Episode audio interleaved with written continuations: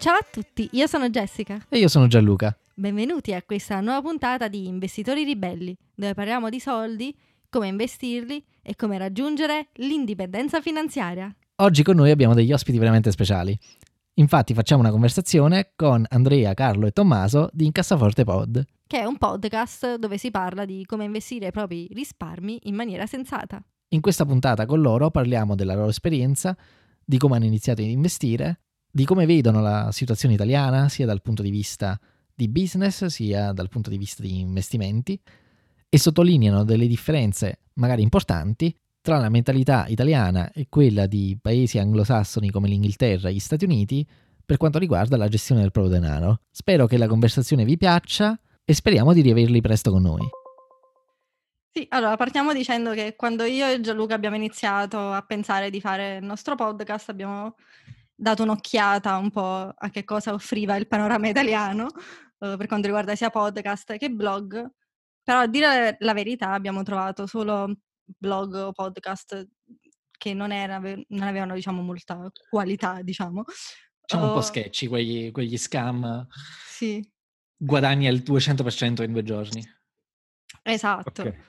E quindi non si avvicinavano all'idea che avevamo noi un po', che era più di risparmiare e investire nello specifico. Poi abbiamo trovato comunque il vostro podcast, ci è piaciuto, siamo fan. E poi, tra l'altro, avete un nome che secondo me è molto figo, Incassaforte, invece il nostro è un po' così.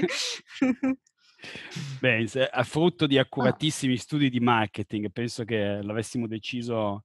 Noi tre ci siamo conosciuti su un forum tanti anni fa, quando eravamo più belli e più giovani e nel mio caso anche più magro, e mi pare avessimo messo una poll tipo come lo chiameresti, e non mi ricordo chi, e si uscì con questo nome che ci piacque, e buonanotte, insomma, ne abbiamo subito rubato senza pagare nessun copyright null'altro. Ovviamente. Mi sembra una cosa giustissima e ottima.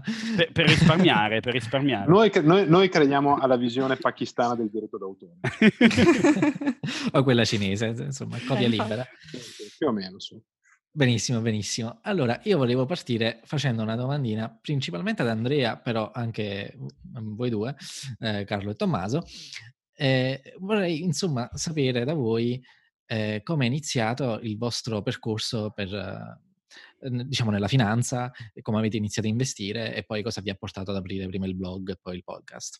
Bah, nel mio caso cercherò di non essere troppo prolisso. Noi abbiamo un amico di famiglia che è una persona adorabile, che quando io avevo 20 anni è iniziato ad essere un po' il mio mentore negli investimenti. Io mi sono trasferito in Francia abbastanza da giovane per lavoro, questa persona, una persona italiana che vive in Francia da anni, era il capo di mia madre quando mia madre lavorava in una grande azienda che fa computer, che adesso non fa più computer ma faceva prevalentemente computer una volta, e niente, una persona che da sempre ha investito, perché suo padre, quindi stiamo parlando di una persona che oggi avrebbe 120 anni, è stato uno dei primi investitori in Pirelli, e mi diceva: Andrea, guarda che bisogna iniziare presto, e per imparare ad investire ci vogliono 25 anni circa, quindi prima inizi, prima impari.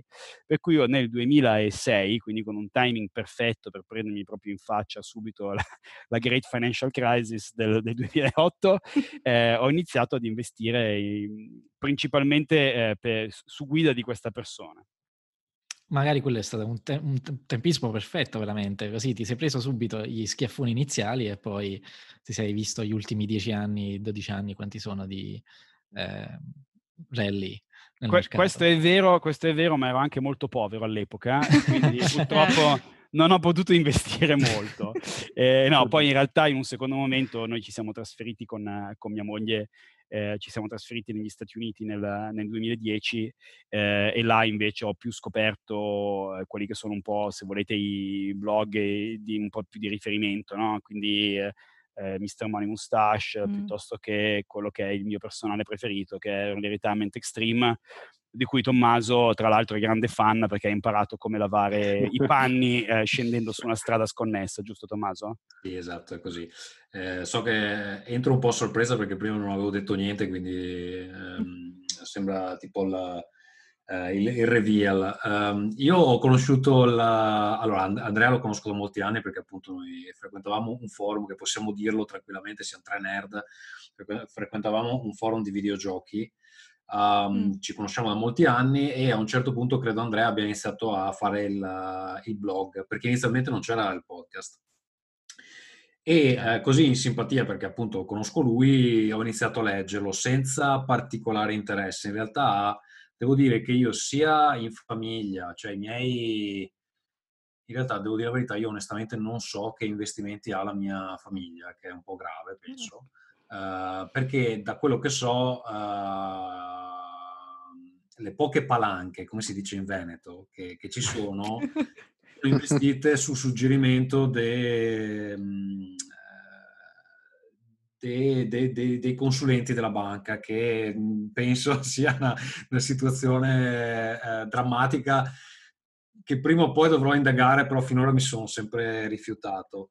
E fra i miei amici in realtà non c'è nessuno praticamente che investe, perché in Italia secondo me non è una pratica molto diffusa. C'è molta diffidenza, ma si vede anche, cioè, già usare una carta di credito è visto come una roba progressista.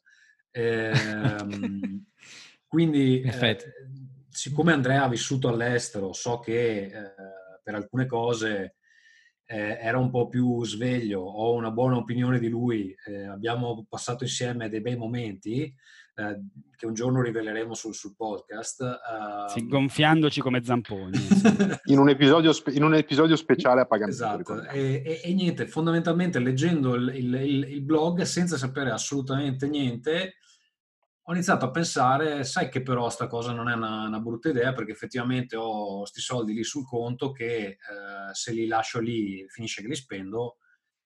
Il ragionamento che il blog proponeva, secondo me il buono del blog è che in particolare i primi post, che sono quelli un po' più introduttivi, spiegavano in maniera molto semplice, in maniera anche sensata, logica, perché avesse senso fare questa operazione. Poi nel tempo abbiamo iniziato a sentirci, e onestamente come abbiamo iniziato il podcast neanche me lo ricordo, se devo essere sincero, però questo ce lo racconto. No, qua me lo ricordo io, mi inserisco io, te lo dico io.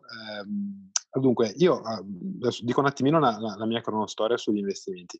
Io sostanzialmente sono una persona che, dico la verità, sono uno che veramente lavora tanto e ci si sbatte tanto quando appunto si tratta di cose professionali o si trattava anche di studiare a scuola, eccetera. Però in realtà nella vita sono pigrissimo.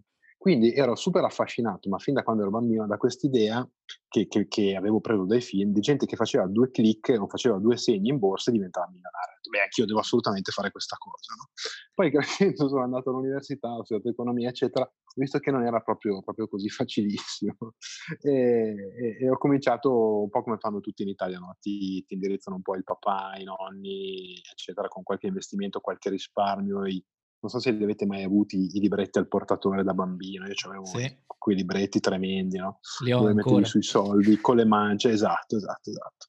E ho cominciato così. Poi finendo sul forum di cui parlava Andrea, c'era inizialmente un thread, un topic in cui si parlava un po' di tutto, si parlava di economia, no?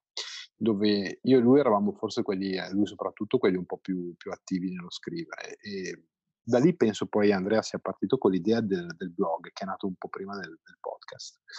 E con la frequentazione poi di questo thread lunghissimo, che a un certo punto aveva centinaia di pagine, per una serie di questioni, io e Andrea ci siamo scambiati i numeri di telefono, ci siamo sentiti qualche volta, e lì la prima volta mi ha buttato giù l'idea di, se fossi stato disponibile poi più avanti, a fare un podcast. E qualche mese dopo abbiamo cominciato.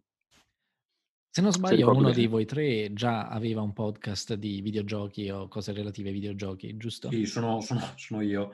Il podcast si chiama Ringcast ed è, stranamente, è il primo in Italia di videogiochi. Il primo nel senso non per i numeri, ma per, cioè proprio a livello cronologico è stato il primo a lanciare. In quel periodo, peraltro, ne sono usciti altri, però mi risulta di essere stato il primo, e è online dal 2007, quindi... Io devo essere onesto, mi sono iscritto di recente al podcast ancora non l'ho ascoltato, zero. Guarda, ti devi preparare perché ha un tono abbastanza particolare, quindi siccome va avanti da così tanti anni, immagina che quando siamo partiti c'ero solo io, poi si sono aggiunte altre persone, nel giro di 13 anni alcuni hanno fatto dei figli, si sono aggiunte delle persone nuove, alcune sono andate, c'è proprio una storyline come se fosse una serie TV. Tipo questo va... È un po' il Beautiful dei podcast italiani. Podcast. Quello sembrava morto e resuscita, eccetera. Quindi inserirsi... Domani sera registriamo, credo, l'episodio 127, deve essere. Ma poi sono molti di più perché ci sono anche un sacco di extra. Quindi, insomma, se ti inserisci a gamba tesa, adesso potresti essere confuso. Però se vuoi provarci, sicuramente lo consiglio. Però.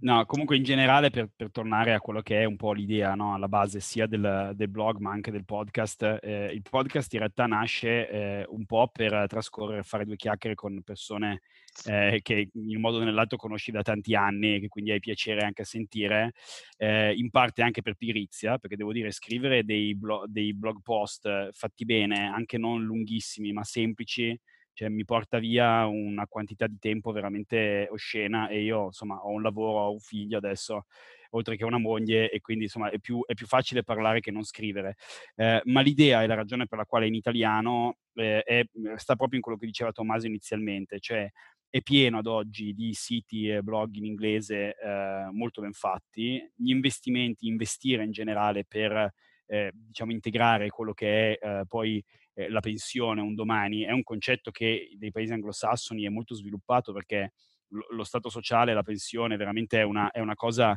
che ti dà un minimo per la sopravvivenza, no? Il social security americano dà al massimo, se non sbaglio, $2.500 al mese, che insomma a New York City uno non è che ci va tanto lontano, quindi la gente è già abituata ad investire.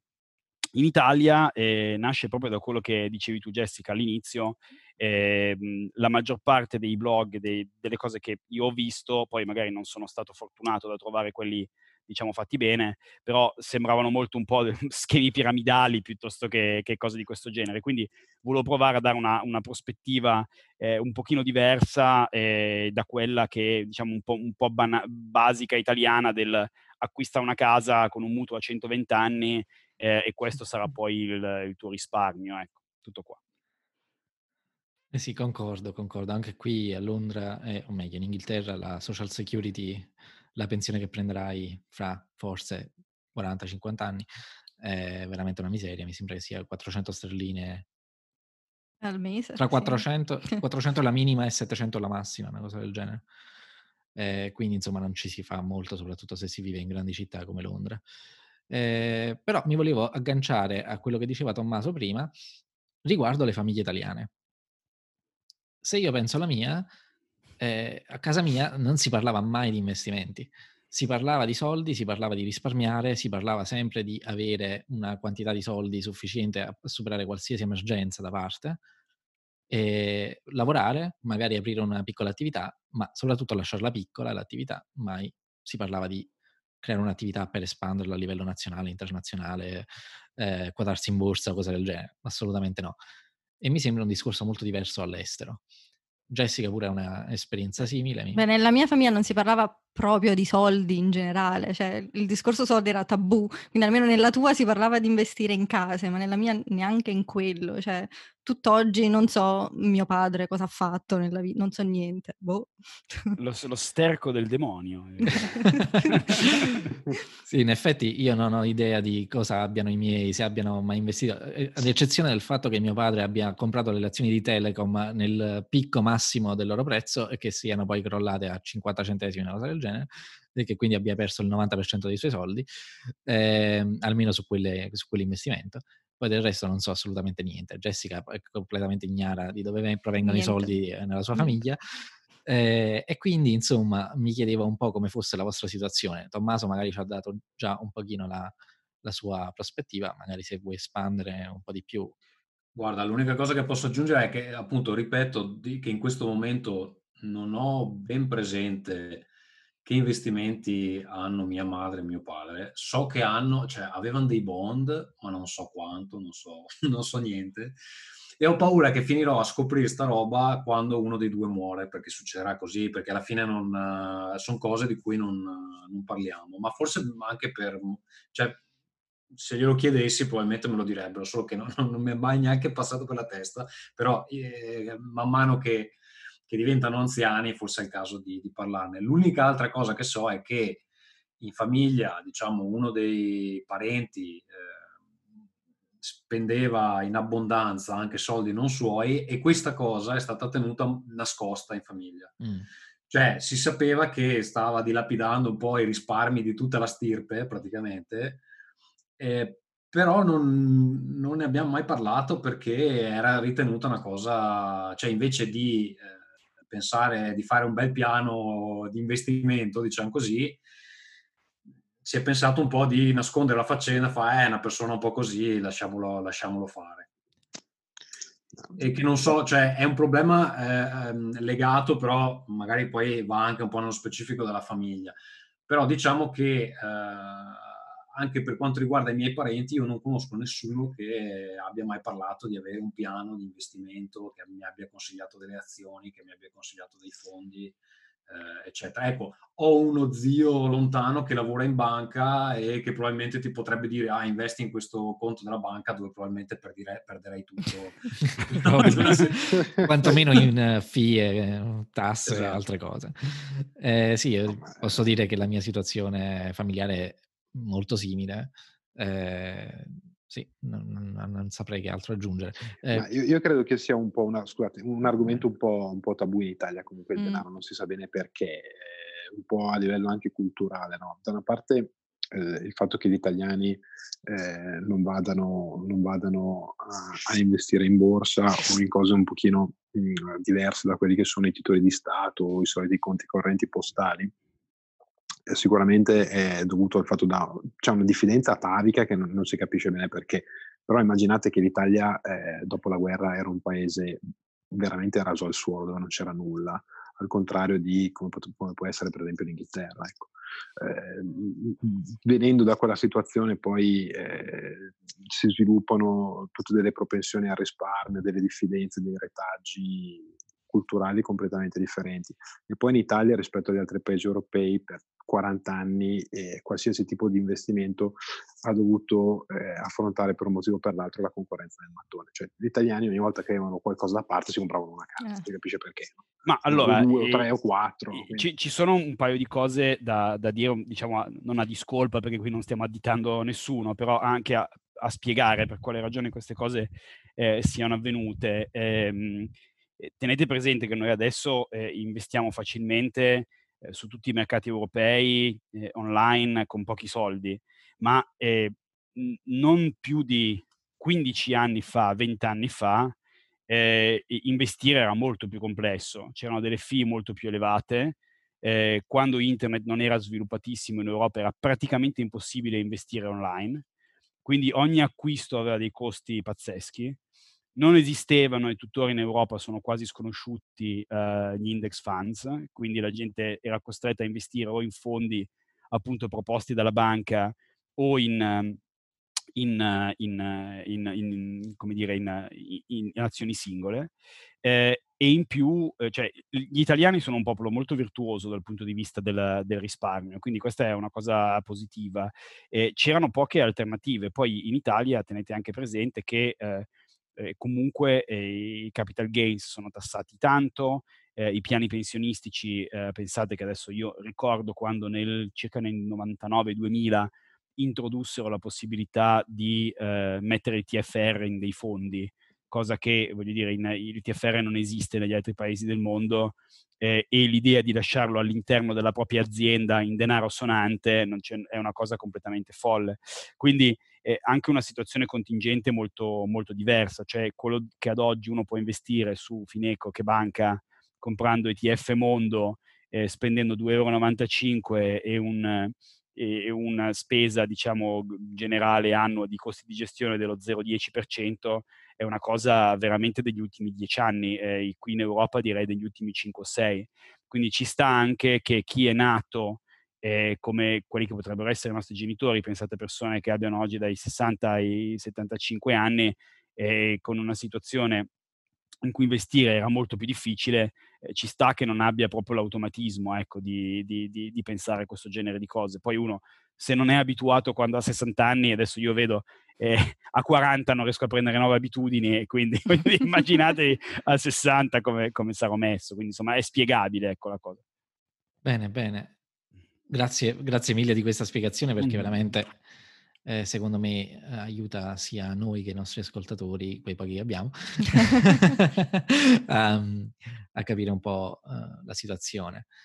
E, ecco, riguardo alla situazione italiana, in effetti negli ultimi tempi ho visto che si sono sviluppati più prodotti pensionistici che magari qui esistevano già da tempo, e magari i modelli di investimento simili a quelli che esistono qui, con startup come Moneyfarm e altri simili, robo-advisors eccetera, che rendono più accessibili gli investimenti per magari i ragazzi più giovani, se non, come dicevi tu, persone che magari non hanno l'abitudine di investire.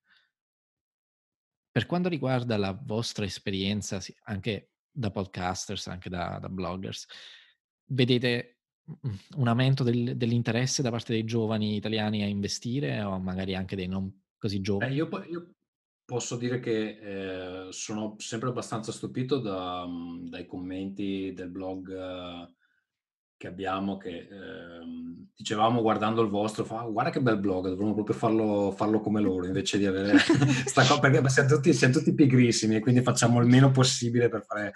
Però in realtà ha un certo seguito quel blog lì, anche se è fatto male.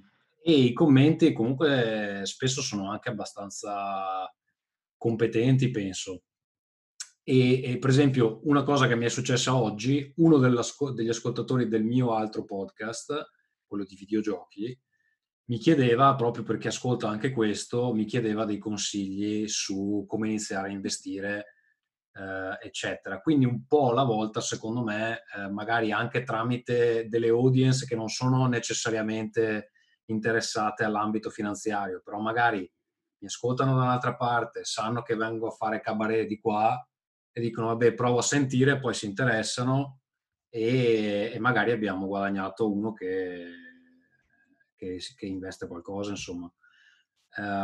Adesso non dico che bisogna convertirli uno alla volta, però secondo me, cioè, da quello che capisco anche in America, con l'arrivo di nuove app, nuove possibilità, semplificazione di tutto. So che in America è molto popolare questa Robinhood, che fondamentalmente ti permette di investire con tre tap. Sì, e poi zero commissioni. Fra poco lancerà anche qui in Inghilterra. E che crea, da una parte, diciamo, da una parte aiuta, perché permette veramente a ragazzi con 10 euro di investire in qualsiasi azienda tipo Amazon, perché ti fa comprare anche frazioni di azioni, però dall'altra parte incita, secondo me, anche un po' troppo alla speculazione, perché avendo zero costi puoi comprare e vendere e fare un po' di cazzate, proprio senza peli sulla lingua. Io devo dire che fra i miei coetanei ne parlo sicuramente, ne parlo con mia moglie, ne parlo con degli amici, però... sono tutte persone di una certa estrazione sociale, che magari hanno, adesso non voglio fare il classista, però magari hanno un po' più, un titolo di studio un po' più alto, hanno dei lavori abbastanza remunerativi dove gli avanzano dei soldi che dicono ok, cosa ci faccio questa roba? Perché se prendi il minimo che ti basta per vivere, onestamente non ti passa neanche tanto per la testa di fare investimenti. E poi c'è soprattutto uno scoglio iniziale. Per esempio, ho degli amici molto interessati, ma ogni volta che gli dico guarda, leggiti almeno questo libro, e fa devo leggermi un libro. Sì, i libri sono ancora visti come una cosa malvagia. No, allora, io, secondo me, come dire, un passo alla volta, no? Nel senso che... io penso, intanto, per tornare a quello che dicevi tu, Gianluca, riguardo a Robinhood, è meglio, se bisogna fare degli errori e farsi male, è meglio farli quando si è giovani e si investe con pochi soldi, no? Perché se io penso a quando ho iniziato a lavorare, io in un anno riuscivo a mettere da parte quello che adesso metto da parte in 2 mesi. Non che io sia ricchissimo adesso, ero molto povero quando ho iniziato. Quindi se io avessi investito in stupidaggini all'epoca avrei perso dei soldi. Lì l'unico rischio è bruciarsi e spaventarsi per sempre, no? Esatto. Noi quello che cerchiamo di promuovere è, il primo passo è comunque portare la gente verso una come dire, un'attitudine finanziaria che sia un minimo responsabile. Cioè il primo passo è spendere meno di quanto si guadagna, perché poi questo è il logico passo che fanno tutti i giovani, è inizio a guadagnare soldi, mi affranco, in particolare poi noi in Italia dove mediamente la gente si affranca tardi da quello che è la famiglia, mi sono affrancato, guadagno, adesso finalmente posso iniziare a vivere. Il primo messaggio che cerchiamo di dare è che comunque per cominciare a vivere puoi anche spendere solo l'80% dei tuoi guadagni, non sei obbligato a spendere il 100%, quindi quello è il primo passo. Il primo passo è crearsi un cuscinetto e iniziare a mettere da parte qualche soldino. Una volta che le persone fanno questo, è piuttosto naturale incominciare a chiedersi cosa fare con quei soldi. E secondo me le persone sono più intelligenti di quanto gli si dà credito. C'è tanta gente purtroppo che casca appunto negli schemi piramidali, negli scam, però la maggioranza della gente capisce che c'è qualcosa che non va. Se qualcuno ti dice raddoppia i tuoi soldi lavorando 2 ore al giorno in un mese, capisce intuitivamente che c'è qualcosa che non sta in piedi, no?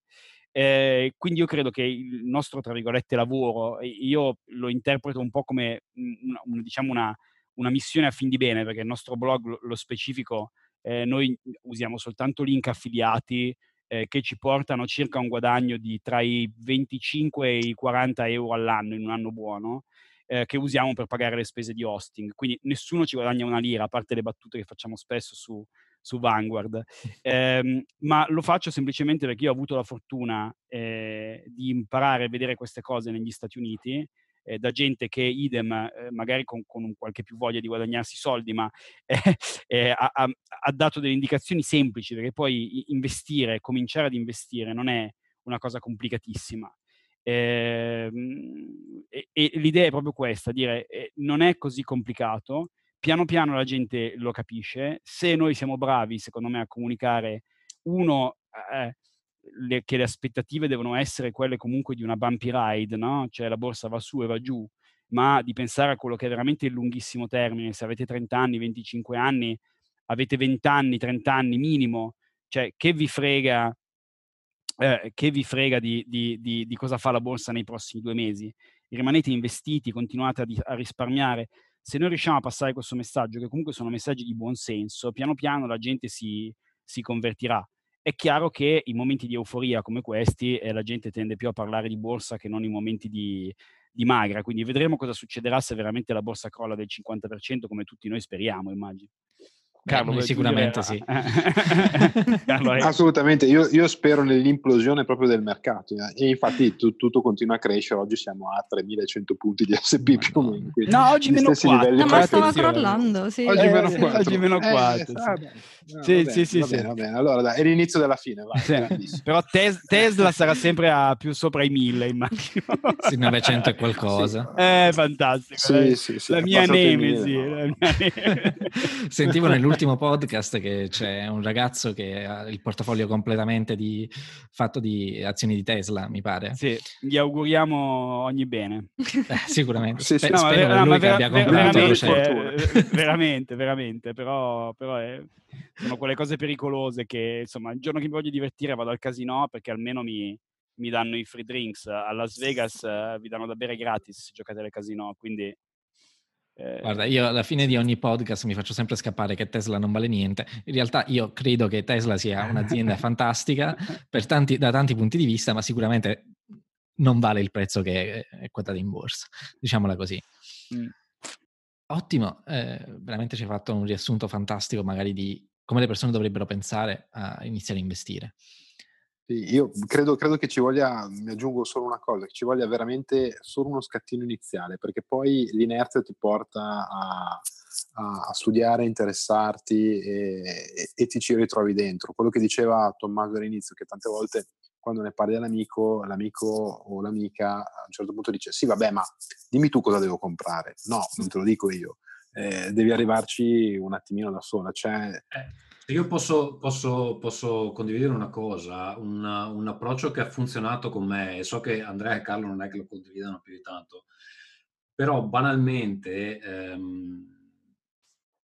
è stato quello di cercare, vabbè, al di là del fatto che comunque mi ero informato un po', al di là del blog, avevo letto anche qualche libro, ma solo per capire un attimo cosa stavo facendo, perché ho sempre il timore di fare cose che non capisco, e quando fai cose che non capisci è molto più facile fare degli errori. Se le capisci un pochino, è vero che si può cadere anche nella trappola di pensare di aver capito tutto, invece non saper niente, però è sempre meglio sapere un po' di più che un po' di meno. Però ecco, una cosa che avevo fatto è di investire poco in più di un fondo, banalmente con la curiosità, che secondo me è quello che manca alla gente che ti chiede ma dimmi tu in cosa investire, con la curiosità di capire che andamento avrebbe avuto e cercare di capire nel tempo perché.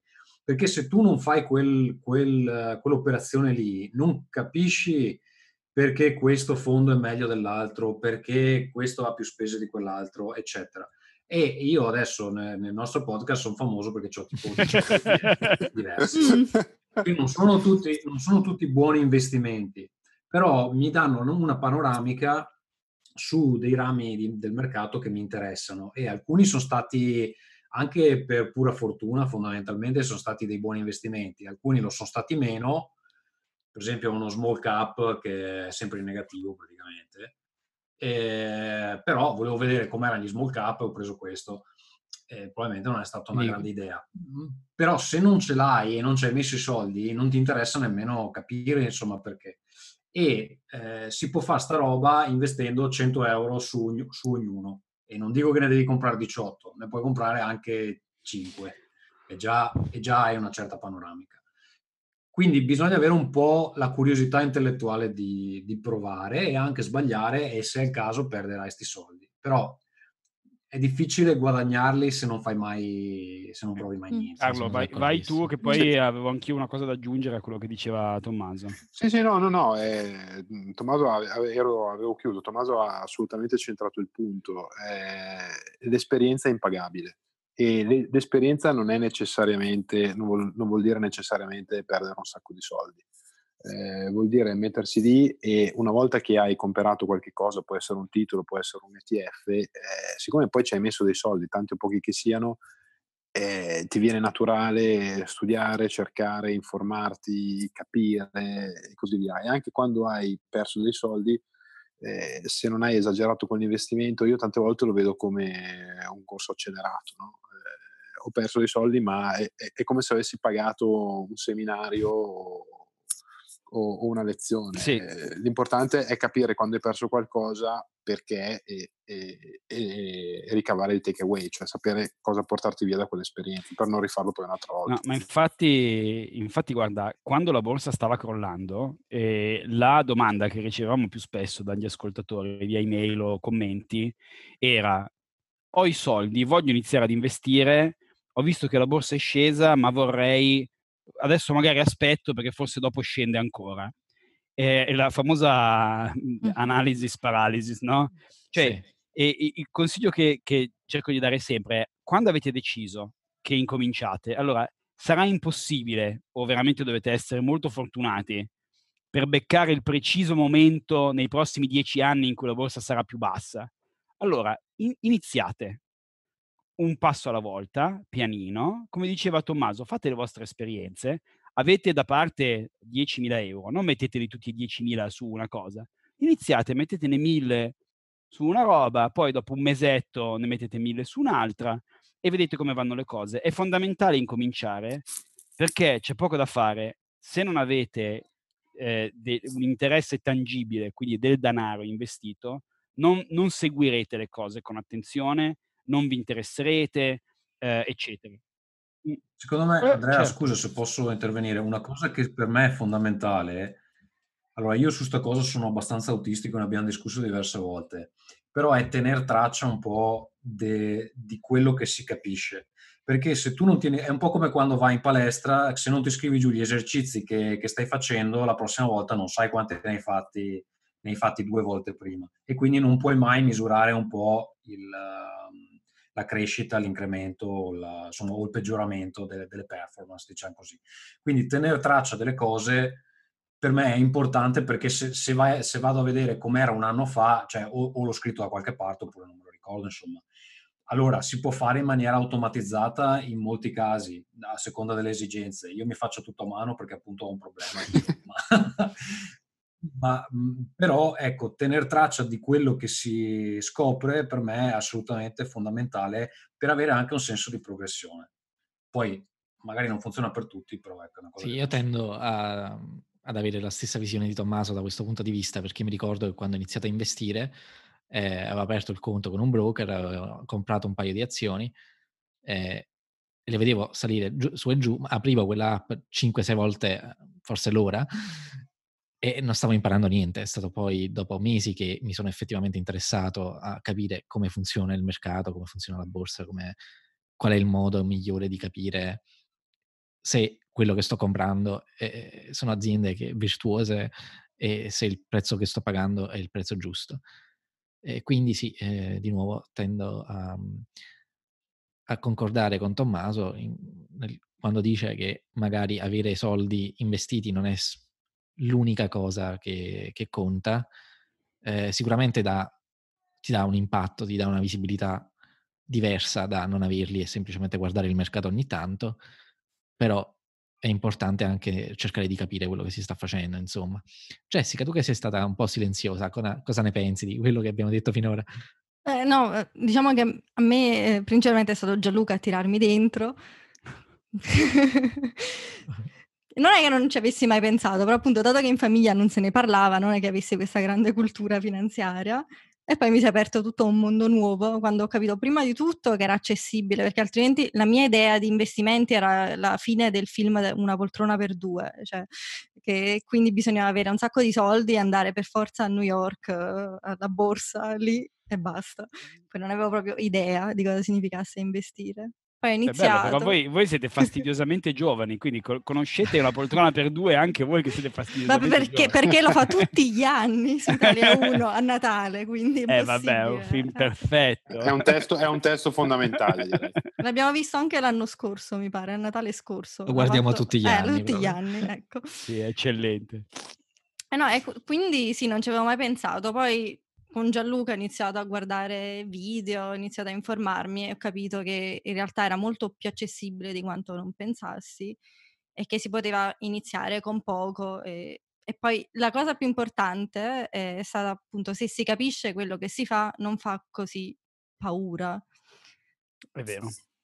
Poi ho iniziato a mettere in TV i meeting annuali di Berkshire Hathaway con Buffett che parla per 7 ore insieme a Charlie Munger.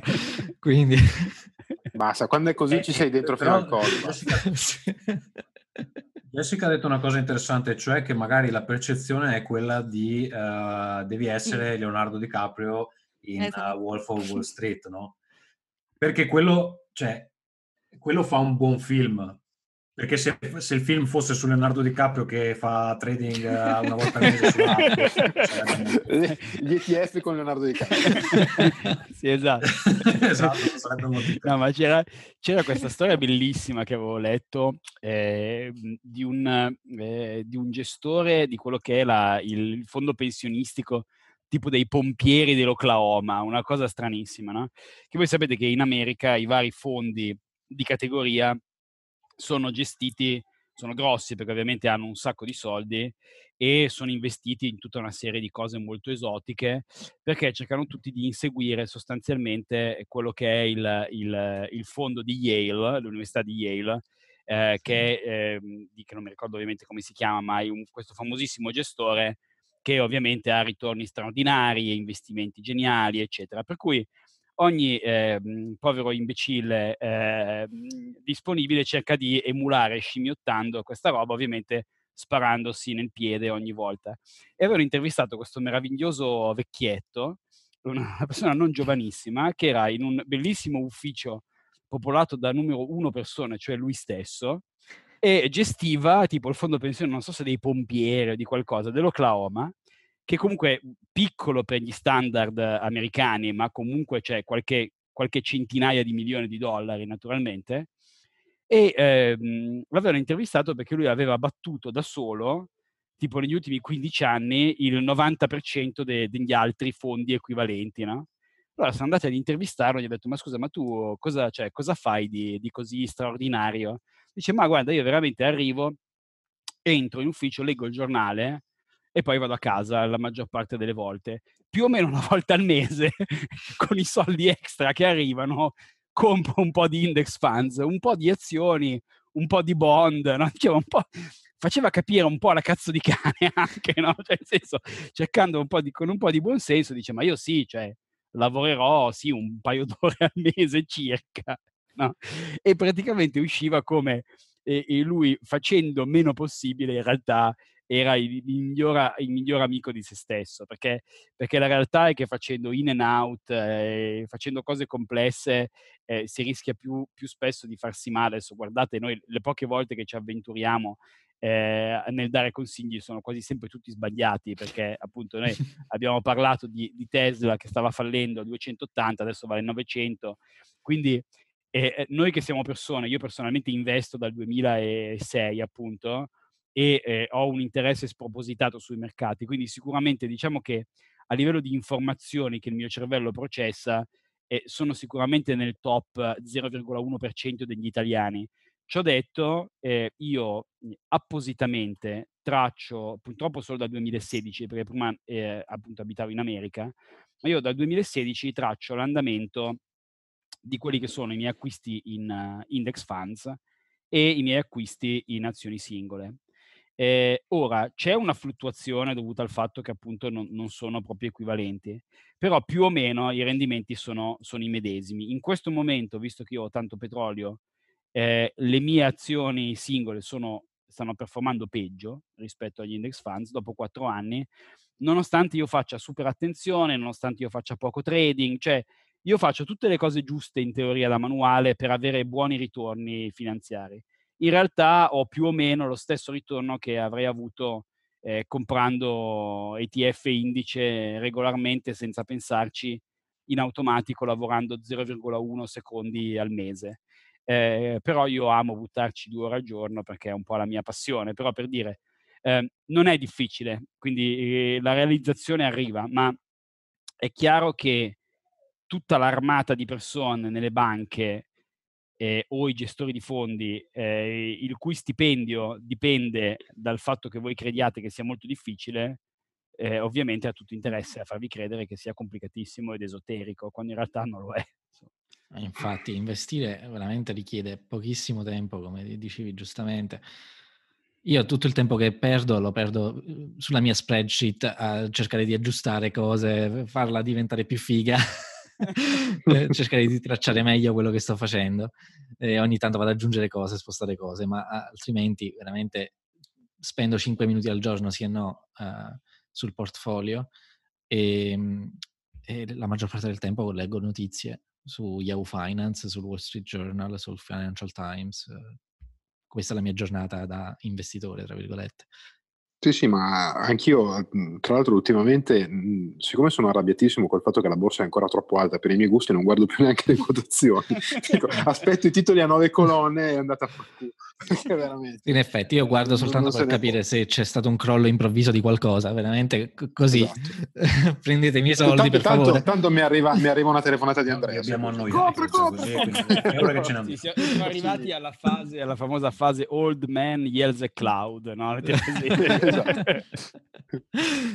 Fantastico. Protestando di una borsa ancora troppo alta. No, ci scusiamo con le persone non più giovani, no? Perché in realtà il fatto che la borsa crolli sono ottime notizie per chi è sotto i 50, ma sono pessime notizie perché è prossimo alla pensione. Quindi adesso noi purtroppo egoisticamente insomma, speriamo che crolli tutto, ma insomma, è normale che gli incentivi delle persone siano piuttosto sull'egoista, ma appunto ricordiamo a tutti i giovani all'ascolto che dovreste tifare per crolli di borsa, perché voi i soldi vi serviranno tra 50 anni, quindi più cala, più comprate e siete felici. Ottimo. Basta, ho fatto il mio rant settimanale. Vero. Penso che sia un momento perfetto magari per prendere una pausa, magari terminare questa puntata. chiederei a Jessica se ha qualcosa da aggiungere. Forse una cosa che ero curiosa di sapere era, da quando avete iniziato ad investire, secondo voi qual è l'errore più grosso che avete fatto? Ah, bella questa, dai. Tommaso, inizia tu. Carlo, vai. Io ho comprato, mi sono fidato, ho fatto una cazzata, mi sono fidato e ho comprato delle azioni fidandomi di un articolo di giornale pidocchiosissimo che sicuramente qualcuno avrà scritto dietro una prebenda o una mazzetta, e aspettate che apro un attimo Yahoo Finance e ho un bel meno 49,6% su quella posizione, quindi questo per dire che ancora una volta copiare è sempre la cosa più sbagliata, anche se le premesse sembrerebbero positive. Bisogna fare le cose e prendere le proprie decisioni in maniera consapevole, magari sbagliando lo stesso, perché ho anche dei discreti 39-40 che ho preso in totale autonomia, meno 39-40, però di quelli sono più orgoglioso. Questo invece l'ho preso proprio da stupido. E quindi me lo tengo. Tommaso? Guarda, in realtà di errori madornali ancora non mi pare di averne fatti, nel senso che sono nel range del tollerabile. Come dicevo prima, ho un fondo che si chiama MSCI Europe Small Cap, che non è mai stato in positivo praticamente. Ma mai! Sì. Beh, ce li abbiamo dei peperoni che sono rossi da chissà quando, ragazzi. E devo dire la verità che in realtà questo è un acquisto che avevo fatto per distribuire un po' meglio i fondi su quella famosa tabella. Ne abbiamo parlato in un episodio.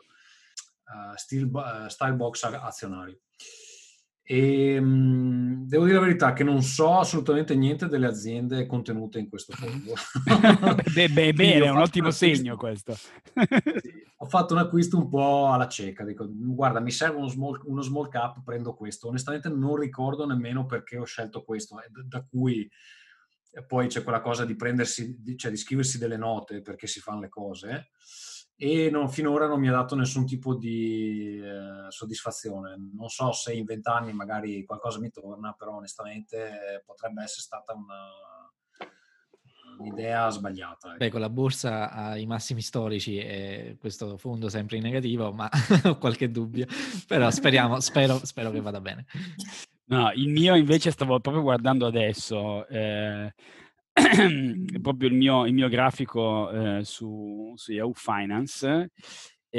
Io verso quando General Electric ha iniziato a quotare nel 2017 circa $18 ad azione, ho iniziato a mandare messaggini, penso tra l'altro anche a Carlo, se ne è ben guardato dal comprarle, dicendo Carlo General Electric a 18, mai così bassa, tipo da 2000.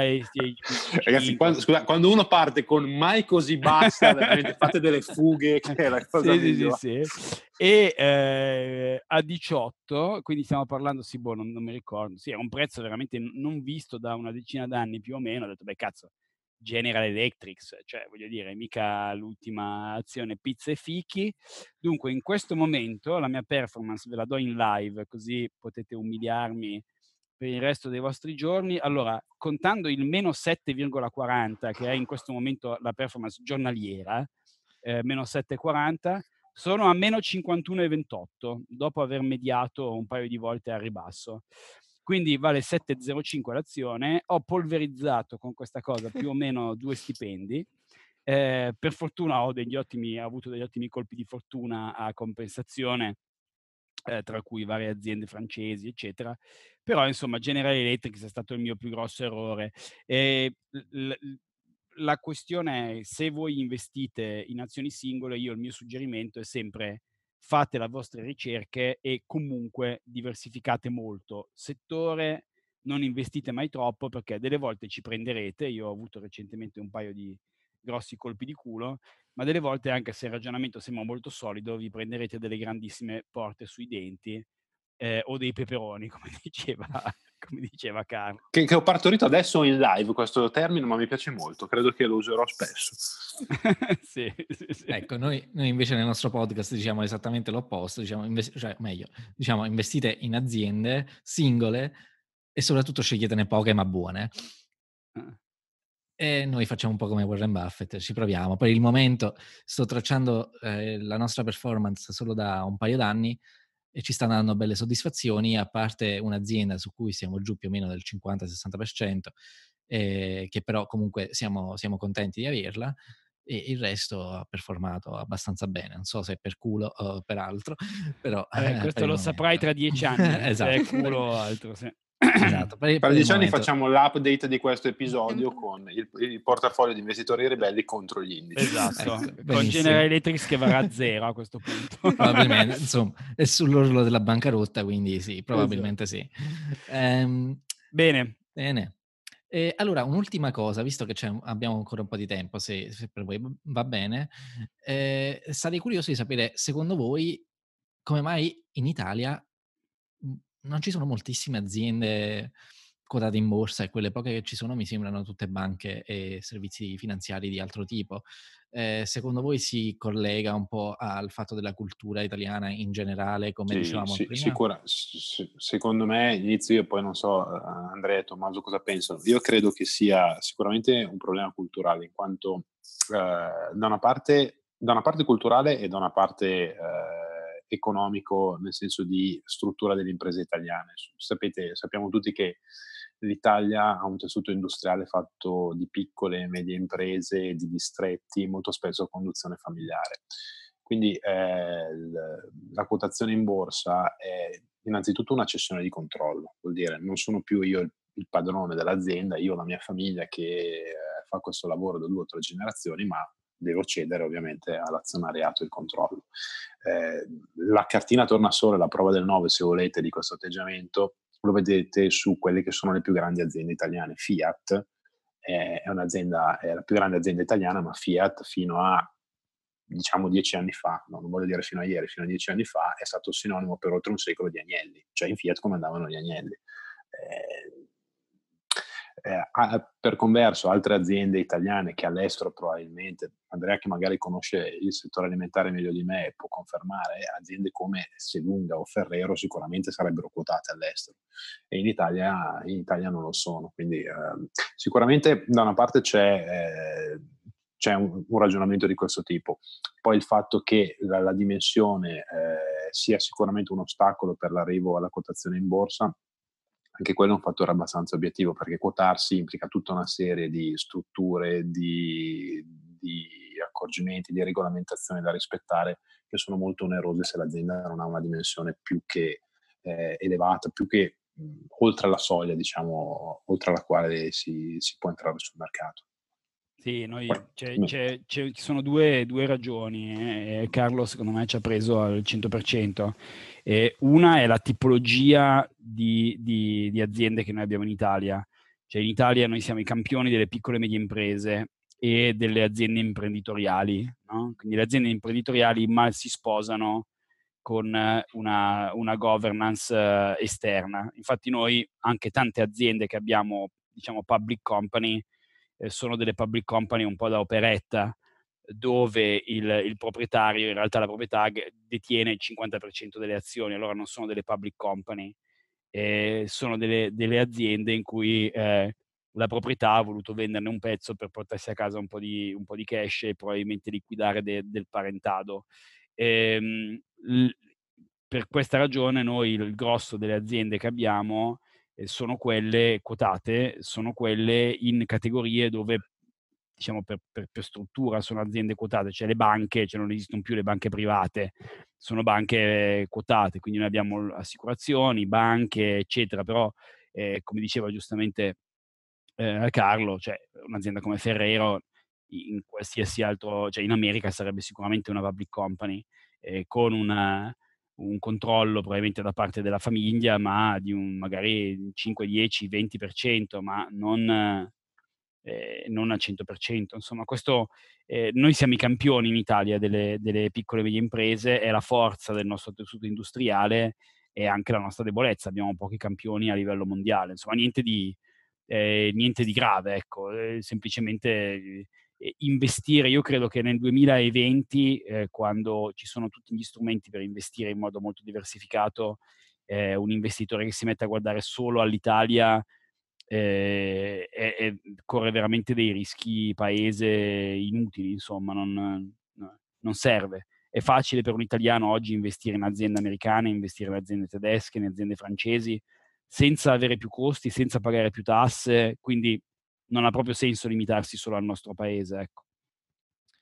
Eh sì, purtroppo io posso confermare che noi non abbiamo nessuna azienda italiana, purtroppo non ci dispiacerebbe comprare un pezzetto di Ferrero, ma, beh, ma anche di Barilla, in effetti, con la quantità di soldi che spendiamo in Mulino Bianco, insomma. No, ci sono delle buone aziende italiane da acquistare volendo, però insomma questa magari è una discussione da portare offline o in un altro momento. Quello che mi chiedevo però è se ci fosse un modello magari da imitare all'estero. Per esempio sto pensando, in Canada c'è il Toronto Venture Exchange, che è uno stock exchange, una borsa più piccola dove le aziende si possono quotare praticamente quando hanno zero capitale e stanno partendo. Stavo guardando l'azienda l'altro giorno che in tutto ha una capitalizzazione di sotto gli 8 milioni di dollari canadesi, quindi saranno più o meno 5 milioni di dollari americani, più o meno lo stesso in euro. Insomma, relativamente poco se pensiamo a quelle di vari miliardi di dollari negli Stati Uniti. Magari potrebbe essere qualcosa che l'Italia potrebbe copiare, insomma creare magari un mercato o una filiale, diciamo, di borsa italiana più piccola, dove magari per venture capital, insomma, che non mi pare sia molto grossa in Italia. Ma il punto è che in Italia il famoso padrone non vuole mollare il controllo e non vuole mollare la possibilità di fare quello che vuole con i propri soldi mediamente, e quindi questo mal si sposa con le necessità di disclosure e necessità di governance che tu hai quando sei una public company. Penso sia proprio un problema di volontà più che di possibilità, perché in Italia ci sono anche i famosi peer, quindi ci sono le small cap quotate. Tu citavi prima piccole aziende, ma ad esempio ci sono un sacco di aziende vinicole che ci sono quotate in borsa e hanno capitalizzazione di 8, 10, 15 milioni, no? Però... Sì, cioè, volendo si può, è che in Italia il proprietario spesso non ha voglia di sottostare ai vincoli, perché sono aziende in cui un po' c'è la logica padronale, no? In cui c'è il proprietario che decide un po' per le vita, morte e miracoli di quello che accade all'interno della sua azienda, e la ragione per la quale, grazie all'intuizione di tanti di questi imprenditori, noi creiamo delle meravigliose piccole e medie imprese. Però il micromanagement è un po' quello che impedisce poi alle aziende italiane di fare poi il salto nel diventare gigantesche. Ce l'hanno fatta in poche. Questa è un po' una situazione tipica nostra. Peccato, perché ci sarebbero veramente tante aziende in cui saremmo felici di investire, che purtroppo non sono quotate in Italia. E spero che altri imprenditori italiani decidano poi di buttarsi un po' in borsa e lasciare che altri investitori partecipano nelle loro avventure, diciamo, di business, e si lasciano finanziare in questo modo, piuttosto che andare a prendere prestiti in banca per tassi di interesse ridicoli. Bene, con questo di nuovo direi che abbiamo coperto tutti gli argomenti di cui volevamo parlare. Beh, ragazzi, grazie dell'invito, direi. È stata una gradevole chiacchierata. Quando volete sicuramente potremo replicare e niente, insomma, non so se volete, io vi ringrazio per l'ospitata. Metteremo con Vanguard una buona parola per voi. Esattamente. Forse un altro vascello ce l'hanno. Sì. Ma è una goletta adesso, non esagerare. Ma insomma, loro investono in azioni singole e basta, quindi non so se possiamo effettivamente, insomma, senza index funds, cioè la Vanguard non paga, quindi ragazzi... magari ETF di bond. Esatto. Va bene. Noi intanto vi abbiamo rubato la battuta per un paio di episodi. Benissimo. Però, a parte quello, insomma. Beh, grazie mille di essere stati con noi stasera di nuovo. Ci ha fatto veramente piacere che abbiate accettato il nostro invito. Grazie a voi. Speriamo di sentirci presto. Ciao ragazzi. Ciao a tutti, ciao. Grazie per aver ascoltato Investitori Ribelli. Se questo episodio vi è piaciuto e volete avere più informazioni sul podcast, leggere le note dello show con link di approfondimento e altre risorse utili, oppure per ascoltare altre puntate, visitate il nostro sito web all'indirizzo investitoriribelli.it. Soprattutto, ricordate di iscrivervi al podcast nella app Podcast di Apple su Spotify oppure nella vostra app preferita. E per rimanere sempre aggiornati, iscrivetevi alla nostra newsletter su investitoriribelli.it. Vi ricordiamo che Investitori Ribelli non è un programma di consulenza finanziaria. Tutti gli argomenti trattati sono da considerarsi contenuti generali a scopo educativo ed informativo. Pertanto, non costituiscono né sostituiscono la consulenza di un esperto finanziario. Prima di prendere alcuna decisione finanziaria, assicuratevi di esservi accuratamente informati. Questo podcast è solo per la vostra educazione ed intrattenimento e speriamo che vi sia piaciuto.